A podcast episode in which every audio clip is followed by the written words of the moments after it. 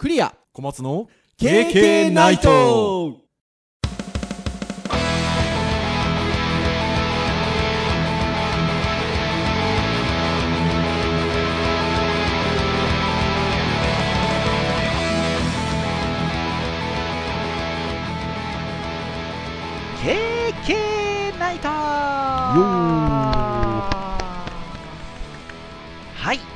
ことで第382回の配信となります。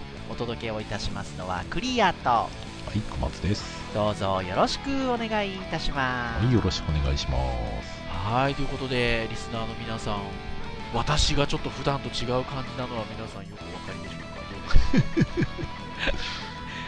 う いつもより多分勢いがないんですよね。おそらくね。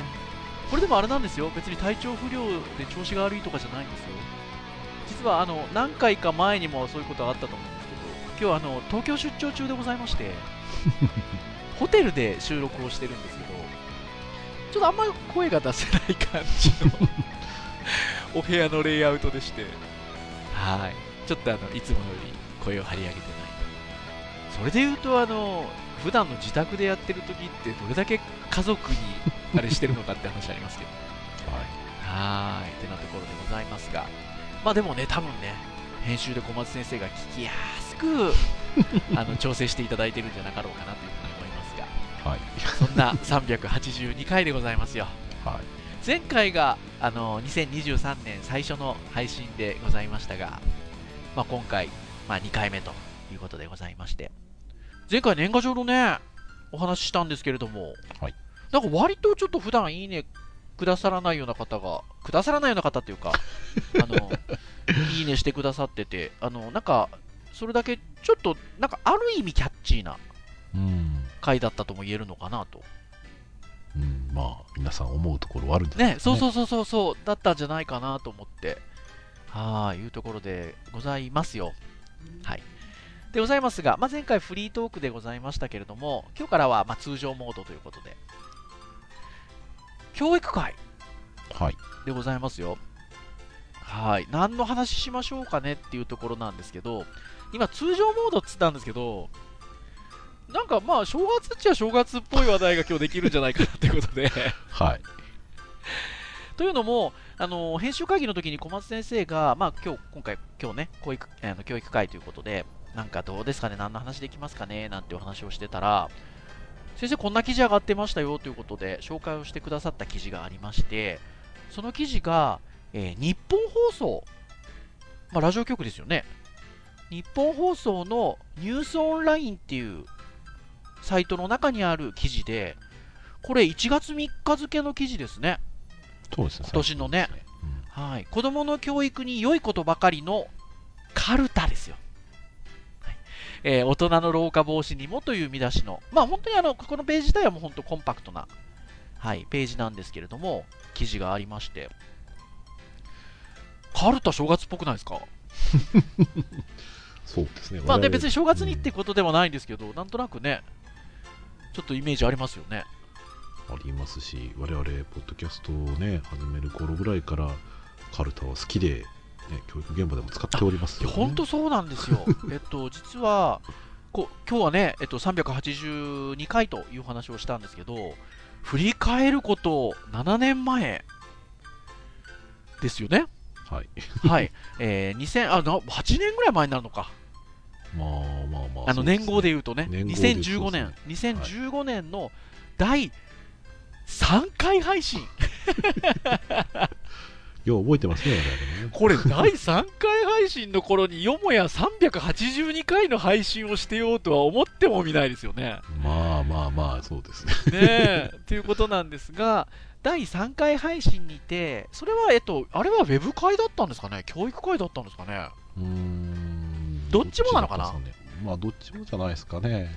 どっちもつけてますよカテゴリー 教育会でありウェブ会であるということで HTML5 カルタについてねお話をしたんですよね。はい。なんかそれ以外にもカルタの話ってちょっとしたことがある気がしますよね。うーん、なんかそうですね、したことある気はするんですけどね。っていう感じなんですけれどもまあ、割とね、教育現場でもカルタっていうのが、まあ、あの活用されてるケースってあるんですけど、まあ、ここの記事の見出しにもある通り、子供の教育に良いことばかりのカルタということで、大人の老化防止にもということですね。これ、まあ、日本放送さんのサイトということで、えー、女優の羽田美智子さん、俳優の羽田美智子さんの、いってらっしゃいっていうなんかラジオ番組があるようで、その、えっと、昨年末の12月30日か、えー、末というか、はい、12月30日の放送分のテーマがカルタの豆知識だったんですって。で、まあ、あの、それをもっての1月3日のこの記事だと思うんですけど、なんか教育的、えー、カルタは子供の教育にとっても効果的だと言われていますということで、教育学者のあの斉藤隆先生の、えっと、著書でも、まあ、次のようにおっしゃっているということで、カルタは絵と言葉を合わせることで、幼児も言葉に馴染むことができる遊びですと。遊びながら価値のある日本語を覚えることができるのがカルタの良さですということで、ありますね。で、カルタの場合は、読み上げる音を聞く。そして、それを記憶に留める。そして、言葉と関連する文字や絵などを連想して探す。そして、札をできるだけ早く取る。などの動作が求められるので、まあ、目、耳や目、脳、手も使いますということで。さらに子供は競うことやできるようになることが大好きだから、カルタ遊びはまさに最適だっていうことで言っているということで、もうこれ本当にあのその通りですよね。うん、やっぱ記憶の定着で大事なのってやっぱ回数とインパクト印象だと思うんですけど、はい、カルタはね結局その覚えなきゃっていう動機づけが速攻やっぱりきますし、うん、やっぱり取れたっていう感動だったりとかああ取られたみたいな、あそこは印象っていうところで非常に記憶に留めやすいものかな、まあ、ゲーミフィケーションっていうところでもありますし。いや本当そうですね、うん、しかもルールがね誰でもすぐ理解できるっていうのはなかなかそれでここまで白熱するものはねすぐ作れないんでね。いや本当です。だからまああの絵を割と中心にやってあげれば変な話言葉がまだそんなに覚えてない3歳ぐらいからでもカルタって実はできるんじゃないかっていう話もあるので、うん。い。やとっても素晴らしいですよね。で、まあ、そうやって3歳ぐらいから始められるということだけでなくて、えー、お子さんだけでなく大人にとっても耳や目、脳も手も使うカルタは老化防止に適しているということで、はい、もうおっしゃる通りで僕らもねアラフィフでございますので ちゃんとこうね鍛えないとダメですよ。はい、はい。ってなところではあるんですがで、まあ、こんな記事があったので小松先生と、なんかどんな今カルタあるんでしょうねって、ちょっと調べてみたんですよね。はい。そしたら結構いろんなものがあって、で、しかも、さっきね、カルタの場合は、読み上げる音を聞く。それを記憶に留める。えー、言葉と関連する文字や絵などを連想して探す。札をできるだけ早く取る。などの動作が求められるということなんですけど、まあ、この今上がったようなものをうまく活用しているカルタもあれば、実は、なんか、そこからちょっとずらして、でもカルタだよって言ってるようなものもあるし、うん、なんか結構実は面白かったんですよね。いろんなのあるんだなっていうのが、ちょっと、あの、発見できたので、はい。はい。ですので、ちょっといくつか、カルタという名前になっているもので、僕らがちょっとこう、なんでしょうね、興味をそそられたものをちょっと紹介をしていこうかなと、はい、いうふうに思いますので、はい、はい、どうぞ皆さんよろしくお願いで、最初にですね、Amazon のカルタ売上ランキングのページがあって、で、そこを2人でですね、編集会議の時見てたんですよね。はい。そしたらいくつか面白いものがあったので、まずはその辺りから紹介していきたいなと思うんですが、まず小松先生がこれ面白くないですかって言ってくださったカルタがありました。はい。それが、カルタ、グラフト数式っていう ものでございまして、はい、最初に小松先生がこれ面白そうですよねって言った時に僕そのページをパッと開いたんですけど まさにパッケージにグラフト数式ってただ書いてあるカルタなんですよ。でなんすかこれって小松先生に聞いたらこれあれですか？その読み札が数式なんですかね？読み札は数式です、まあ、例えば y イコール 2x プラス1とかって、はい、読み札を読んだらそのグラフを探すんでしょ？そう、グラフを探します。これなかなかにマニアックですけど面白いですよね。そう。で、読み札にね、ちょっとヒントも最後まで書いてあって、はい。あの、y イコール 2x プラス1だったら、はい。右上がりの直線、なるほどね傾。きは2あ、y 切片は1、ちょっと書いてあるんですよ。ちゃんとヒントもあるんだ。そうそうそうそう。あ、これはいいじゃないですか。ただね、グラフのちょっと一覧見見てるとね、はいマニアックなやつは結構あるので、そう、二次方程式とか三次方程式とかね、ログとかぐらいはまあわかるんですけど、はい。何ですかこの花みたいな図形はとか。これは何だろうタンジェントですかみたいな。すごいですね。笑っちゃいますね。まあ多分使えそうなものはね、あの、ものによるかなって感じはするんですけど、たはい。だこの式がこうなるよねっていう風な、その瞬間的になんかもう覚えられちゃうっていうところもあるし、うん、このグラフ、この形になるんだ、面白っていうのはね、まあちょっと数学嫌な人は嫌かもしれないですけど、うん。でも、なんか、これって割とその考え方に関しては HTML5 カルタに近いっちゃ近いですよね。そうですね。なんかね、割とこう、あの学びっていうところに割とフォーカスをして、まあ普段だと、ちょっとこう、頑張って覚えないとなっていうような感じがあるものを、こう、ちょっと遊びっていうのは、まさにゲーミフィケーションですよね。遊びっていう中で、ちょっと自然にこう、覚えちゃおうっていううん感じがあって、これいいですね。まあだこれでなんかがっつり勉強しようっていう感じじゃないと思うんですよ。そうそうそうそうそうそう。きっかけ作りになるんじゃないかなっていう。そうそう。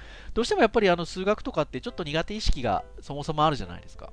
はいですので、なんかこういう形でちょっとゲームっぽくしてあげると、そこがちょっと若干和らいだりするのかなっていうふうに思いますね。うん、これ多分ね応用いろいろ聞くと思うんですよ、ね、聞く聞く覚え覚えたい記憶したいものとかうん。歴史の年号でもいいと思いますし。そう。なんか同じシリーズで物理のものもあるみたいですね。あそうですね。物理公式が出てます、うん、物理公式もあるみたいで、やっぱなんかこのこの感じでいくと、なんかね、いろいろできそうな、はい、うん。ね、ちょっと感じがありますよね。はい、うん。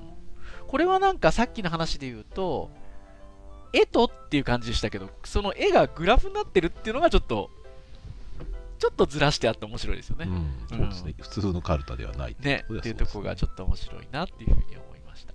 はい。で、今度僕がですね、じゃあ小松先生これどうですかって今度逆に紹介したんですけど、それが、アイウェオポーズカルタっていうカルタがありまして、これなんかね、第15回キッズデザイン賞受賞って書いてあるんですよね。面白いですねこうれ。これ面白いんですよ。で、えーポーズカルタっていうことなんですけど、これ何かっていうと、あの、読み手が読み札を1枚めくって読むんですけど、で、取り手はその読まれた読み札を探して、そこに書かれたポーズと同じポーズを取る。これ、これ、これ、これ、わかります？皆さん、ダジャレの感じ。取り札、ポーズを取る。そう手で手で取りに行くんじゃないですよね。体でポーズを取るんです。そうそう体でポーズそこに書かれたポーズと同じポーズをするんですよ。はい。で早い人はそのカードを取るよと、ね。そう。です。っていうところなのでこれをとても面白いですね。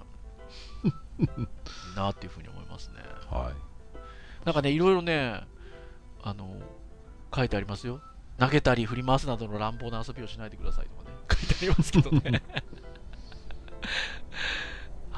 これとても面白い、うん。かだからちょっとまたねさっきの話で言うとちょっとずらしてあるんですよね。ね。カルタっていうところのなんかちょっとね。これだから逆も多分できますよね。そのらはいはいはい、はい、体を読み手の人が動かしてそれの札を探すってすうのも。ごい。それ書いてないですけどできますよね。確かに確かにこれちょっと興味ありますね面白そうですよね、ずらずらし方がちょっと面白いですねはーい、面白いです。はい、そして、小松先生がもう一個、これも面白いですよねと紹介してくださったものがありまして、それが、えー、魚カルタですか、これ。そうですねねえ。まあその副題的なところで言うとお風呂で遊ぶ鱗カルタですね書いてあります。結構いい値段しますけどね。まあ多分ね印刷の加工の仕方がねやっこれ、ぱりね。そうなんですよ。うん。なんか千葉印刷さんっていうところがやってるぐらいだから、なんか物良さそうですよね。うん、多分ね。まあそうですね。今回僕がこれいいなと思ったのってはい。あのどちらかというとなんかそのこれでカルタを遊びたいというよりかはなんかねコレクティングしたいような感じのものなんですそうだってこれだどってデザインアワードですもん2022の。あそうなんですね。知らなかった。あデザインアワードなんですよこれ。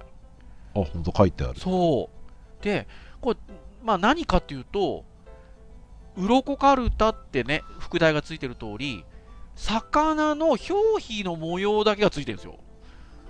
これなかなか綺麗なんですよ。綺麗なんですよ。サバの鱗書いてあるんですよ皆さん。そう。で要は サバって呼ばれたらそのサバの鱗表皮を探す取るわけですよ。これはあのものなんそのなんていうんですか？やり方で言うと割とカルタですよね。カルタですね絵も。を絵を取りに行くっていう意味で言えば、ただそこの絵がっていう話ですよ。このねえリアルな非常に綺麗なものになってるということで。しかも魚だからなんでしょうね防水でちゃんと対応したんでしょうね。なのでお風呂でも遊べちゃうっていう。うん。はい。これでも本当にいいですね。でちゃんとあのうん。取り札の裏にいろいろ情報が載ってるんですよね。はい。雑学だったりとかね。はいはい載ってるんですよ。ですのでお勉強にもなるという。そう。だこれ考え方によってはあの多分ほとんどが魚編だと思うのではい。魚編に青それもできますよね。できるっていう。そうできるできる。なんだっけ？サバみたいな。これは面白い。グラフィックがねやっぱ写真が多分元のやつが多分本当のね多分魚のやつを多分うまくうん使ってるんだと思うんですけど。トリミングしてるんだと思うんですけど。すっげえ綺麗なんですよねカラフルで。うん。いやこれはデザインアワード取るでしょう。うん。とっても綺麗でした。はい。そして、アマゾンでもう一個この僕が気になるものがありまして、小松先生、これも良くないですか？って紹介したのが、寄せ書きカルタ。うん、皆さんこれ見た時にねなどういうのをイ何メージします？何これと これなんとね、えっと、カードの枚数が48枚あるんですけど、あいうえおって、まあ、カルタのね、あるんですけど、その裏にメッセージ書けるわけですよ。例えばここにあるやつで言うと、わで、分かってるな、俺のこと忘れるなよ、ケンジとか。要はやす、寄せ書きを、そのカルタの言葉を、あの、最初の言葉として書けるようになってるんですよね。そう。だからね多分だから使う用途としてはね例えばその先生にお世話になったっていうところでじゃあ先生にプレゼントしよう。そじゃあみんな1枚ずつ書いてじゃあうん。俺、俺あ書くからじゃあお前いい書いてとかはい。できるんですね、であから始まる言葉を探しつつ先生にメッセージ書くっていう。なんかね寄せ書きってなんかこう来るともうなんて書こうかなってそう他の人を見てなりますよねこうなんかいろいろ考えちゃいますけど、はいこれは楽しさがやっぱあっていで絵がまた雰囲気がいい絵なんですよね。うんええ雰囲気ありますねあるんですよね。で、学校のなんかよくある風景の絵が、絵になってんですよ。で、多分、この絵にイメージするようなメッセージを書いてくださいっていうような意味合いがあると思うんですよね。そうだからこれだからねお大喜利要素もあるわけですよそう、大喜利要素があるんですよ。で、ちゃんと、その外箱に、あの、名前とかを入れれるようなとこがあるんですよね。うんだから、なんとか先生へ何組一同とかってなんか入れて、なんか渡せるような感じになってちゃった、なってたりするんですよね。これとっても素敵。そうこのね寄せ書きっていうと一つね固定観念として一つのものに寄せて書くっていうところうがん。各カードに書いてでもそれがワンセットとして意味をなすっていうはいとてもこう素敵な発想ですよそうです。だから、ね、やっぱり、なんかちょっとずらしてあるなっていうか、まあ、うんま出来上がったものを遊ぼうってなったらカルタなんですけど、うんその要素に対して、そのカルタが持ってる要素に対してなんかしましょうっていう発想が面白いですよね。ううんん。とっても面白いなっていうふうに思います。なんか実は、あの、無地のカルタも結構売ってるんですよね。売ってますねね確かにねまあはい作りましょうっていう感じのもの売ってるんですけど、ちょっとまたそことも違いますもんね。そうですねうん。なんかこう、ちょっとこう言葉が出やすいような要素があって、寄せ書きになってて、遅れて、うんなんか楽しいし、みたいな。うん、とってもなんかね、いいですね。ううんん、素敵だなっていうふうに思います。そんなに高いもんでもないんですよね。そうですね、うん今しかも割引僕が見てる時点で割引されて1000円ぐらいなんでそうなんですよ。1000円ぐらいなんですよね。とってもいいなっていうふうに思いました。これからのね卒業シーズンうん、卒業シーズンなんでね。いや、本当にいいんじゃないかな。お子さんとかねもし何かあったら教えてあげるとはーい、いいと思います。はい。というところで、Amazon、まあその他にもたくさん商品売ってたんですけど、たくさんあって、で、ここからね、やっぱ小松先生のまたね、情報収集力っていうんですか、こんなのもありますよ、こんなのもありますよって紹介してくださっていて、それがね、とっても素晴らしかったので、ちょっとね、あの、Amazon 以外でもあったものをちょっといくつか紹介したいなと思うんですけど、一個紹介してくださったのが、コミュニケーションカルタっていうカルタを紹介してくださっていて、これ、まあ、正確な正式名称は、現場のためのコミュニケーションカルタ。職場の人間関係を円滑にしようっていうカルタなんですよね。はい、これ面白いですよね。うんちょっとね、あのさっきのカルタの、こう、なんていうかな、要素から、やっぱ少しずらしてあるんですよ。うんで、まあ、どういうものなのかというと、まあ、職場で人間関係に悩む人は50%以上と言われているということで、えー読み札が、読み札と取り札が実は全く同じものなんですよね。うんその文字が、そう、はい文字が書いてあって、それがなんか川柳になってるんですよ。あこれ確かに川柳だこれ川柳になってるんですよ。はいでえっと、まあ、例えば、あの、この、その、えっと、コミュニケーションカルタ紹介されてるページの目に入るもので言うと、は、はいという部下の目の奥、はいじゃない。とかね。はい。そんな感じで、あの、まあ、人間関係でトラブルの原因になりそうな感じのものとかが、えー、川柳っぽくなってるんですよね。うん伝わらずヒヤリハットの連続だとかね怒鳴るのは指導ではない強制だとかねなんかちょっとこう自分にもなんか振り返ってきそうな、うんありますが、まあ、そういう感じで、えーまあ、いわゆるこうコミュニケーションとしてよくこう、まあ、問題になりそうなものが読み札にもなってるし取り札も全くその同じなんですよねその文字が書いた取り札になってるんですよね、でなので、えっと、まあ、それを取ると。取っていくと。で、じゃあ、取り終わりましたねってなったら、その中から、あ、今、うちの職場でなんかこう、問題ありそうなのって、なんかどれかあるかねみたいな。話をしていくんですよね、これね。うんそうですね。なんかその気になるものとかをこう選んでこれって大事ですよねとか、うん。おそらくそのこれって今うちの会社部署だったりとかにとって必要なことじゃないかなと思いましたとか、うん。それだけでもいいと思うんいや、ですよ、ね、本当にそうですね。で、えー実はその、まあ、取り札の裏には、その問題をちょっと解決するためのアドバイスみたいなのも載ってるんですよね。はいですので、じゃあそうやってこう、取った後にもコミュニケーションを、まあ、取ろうっていうものになってると。うんうん。これ面白いですね。面白いですだから、うんなんだろうなそのゲームの中に問題提起をこう刷り込ましてるというかはい。でなおかつその後ろのねカルタの裏には解説というかワンポイントレッスン入ってみたいなのでて、こういう観点であのお仕事しましょうねっていうところで、うん。まあ強制でもしつけでもなくその考えるきっかけをなんかそう、与えてくれるって感じですよね。うんうん。とってもいいなと思いますね。ははい。っていうようなカルタがあったり、これまた小松先生がまた別のところ、うん別のものを探してくださったんですけど、心カルタ？い、はい。でこれはなんかあの Amazon のランキングにも入ってましたよね。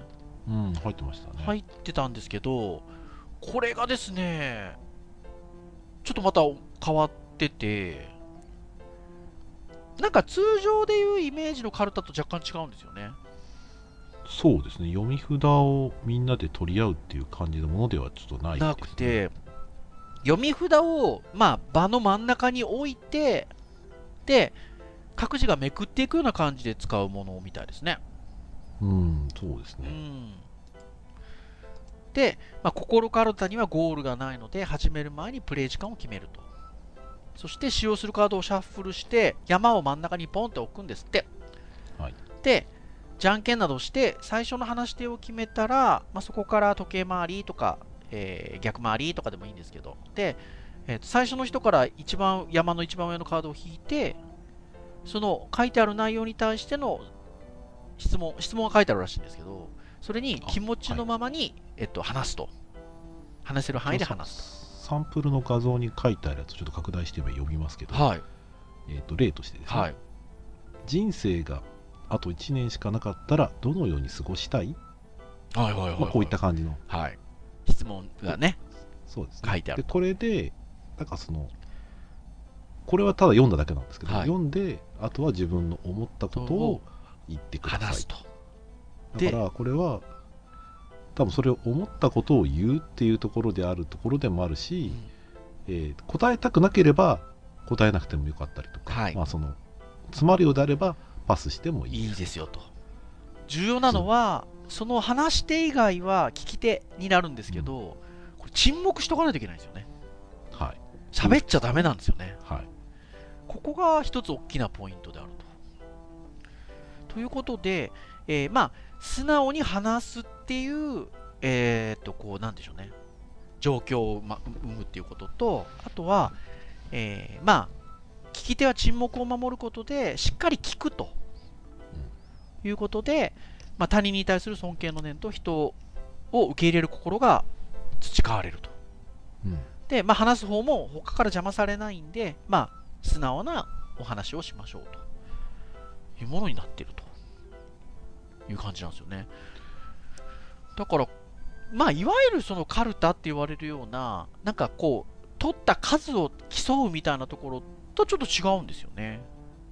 そうですね、うんそこのコミュニティにおけるコミュニケーションのやっぱり道具というかで面白いというかこれをか考えたらどういったところでいいのかなと思った時に、はいその特に教育現場もどちらかというとまだ、まあ、小学校とかうん。まだそのいろいろとまだねは発達途中の子たちうん。でやっぱ人の輪に馴染めないとか、はい人の輪で喋っていけない人っていると思うんですよね。ところがこれってルールによってはい。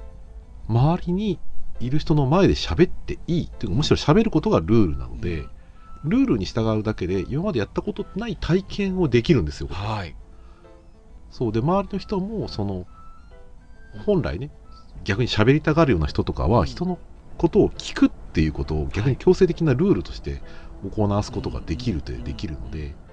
でさらになんかねそのあそうか。でそれをルールにのっとってやっていくときに、まあ、ちょっと後で出てくるカードによってこれは聞かなきゃいけないっていうのも一つルールではあるので、まあ、そういうなんかね普段自分がやらない、まあ、いわゆる多分ロールプレイに近いかなと思うんですけど。そうですね。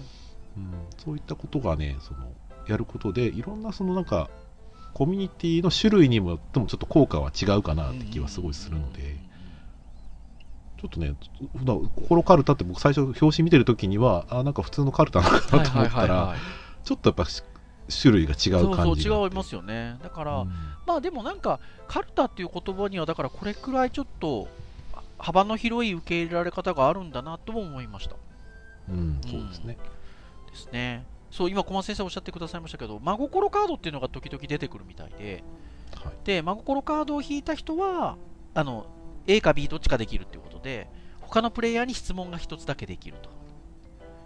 で、もしくは自分の意見、感想、どんな話題でもいいので話ができると。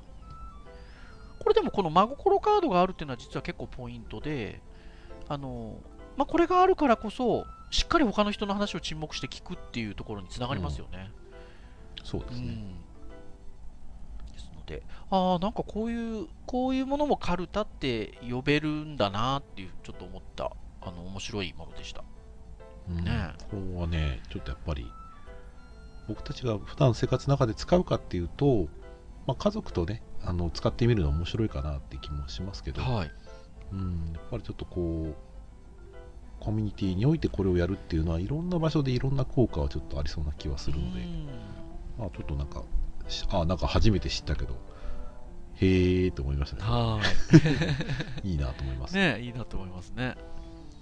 そして、最後にこれも紹介しておきたいんですけど、駒先生がこんなのありますよということで、さらに紹介してくださったのが、えー職場の問題カルタ。えー言えるかから働きづらさを解決しようということで、まあ、い2つ前にね、えっと、紹介したコミュニケーションカルタっていうものがありましたが、まあ、割と近しいところもあるし、ちょっとまた別のニュアンスもあるのかなっていうところで、あのまあ、みんなが思っているけれどなかなか口に出せない職場のもん職場の問題を「あ」から「ん」まで「ん」があるっていう。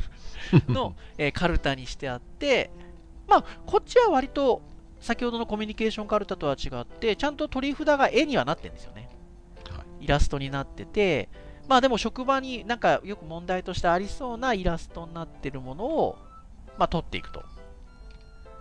で、えーまあそのカルタにして、まあ、読み札を読むっていう行為だったりとか、その読んだものに対して、あ、この絵だなって取るっていう行為をすることによって、要は職場の問題ってなかなかちょっとね、顕在化しづらいというか、目に見えづらいものを、なんかこう、言えるか見えるかとか言えるか。まあ、ここのページだと言えるかって書いてあるんですけど、してあるっていうのがいいのかもしれないですね。楽しく言える化するっていう。うん。うん。そう。誰かにね指摘されるとそこってなかなか組織って建前もあるので、はい。言われたくない人に言われた時にやっぱりね、うん。歪みは起きやすいので、はい。だけどカルタっていうコミュニケーションの場でなんかこれって普通じゃないんだっていうのをなんか気づくというか問題提起をね割とさらっと入でれ先きるっていう感じですよねてく。れるそうそうそうそう。っていうところ。で、しかもなんかね、あれなんですよね。その、読み上げ音声が、人気声優の方の読み上げ音声がダウンロードできたりとか、うんはいはい。あとなんか Windows メディアプレイヤーでランダム再生できますよみたいな。なかなか面白いなって思いますね。はい。ってなものになっていると。ですです。ですので、ぜひね、あの、皆さん今、何々カルタ、何々カルタっていうワードで紹介をしていきましたけれども、そのワードで検索していただくと、多分ね、実際に見ていただけたりするかなというふうに思いますので、はいぜひね、ご興味があるものがあれば、ちょっと買ってみていただいたり、やってみていただいたりするといいんじゃなかろうかと思いますが。小松先生、なんかどれか、例えば別に実際買うかどうかは別として、どれかこれをなんかやりたいなとか欲しいなと思ったのあります？僕普通にやっぱ鱗鱗のねなんかねあれねだから印刷会社がやってるのって、はい。鱗のちょっと食感もねちょっとね再現してるらしいすよ。え。すごいっすね。それそれおもろいなだからあの値段なんだ。そうなんですよ。なんか鱗のね凹凸感を特殊な印刷技術で再現しておいてあー、すごい。本当だ。だから目を閉じて触ったりとかいいですね、いいですね。そうなおさら水の中で使うっていうのにああ、意味があるんですね。へえ。僕はもうあれですよ。ポーズカルタですよ。これ絵もなかなかいいんですよ、雰囲気が。うんだからねうちの学生とかも卒業制作でなんかこういう系のやつをねなんか作ったらね結構割と面白いもの作ってくれると思うんですよね。いや、カルタは、でも本当だから、いろんな、なんか、活用の仕方があるんだなって改めて思いましたね。